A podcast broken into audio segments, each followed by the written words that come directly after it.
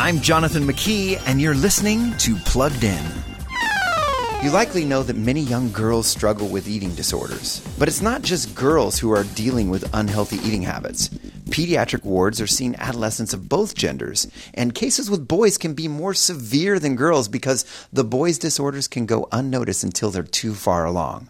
Researchers agree that social media is a big factor, not only because they compare their bodies to others, but because social media algorithms push posts that can lead to unhealthy eating. So, what can you do? Two thoughts. One, how much time are your boys spending on social media? Experts recommend only one to two hours a day and no phones in the bedroom at night.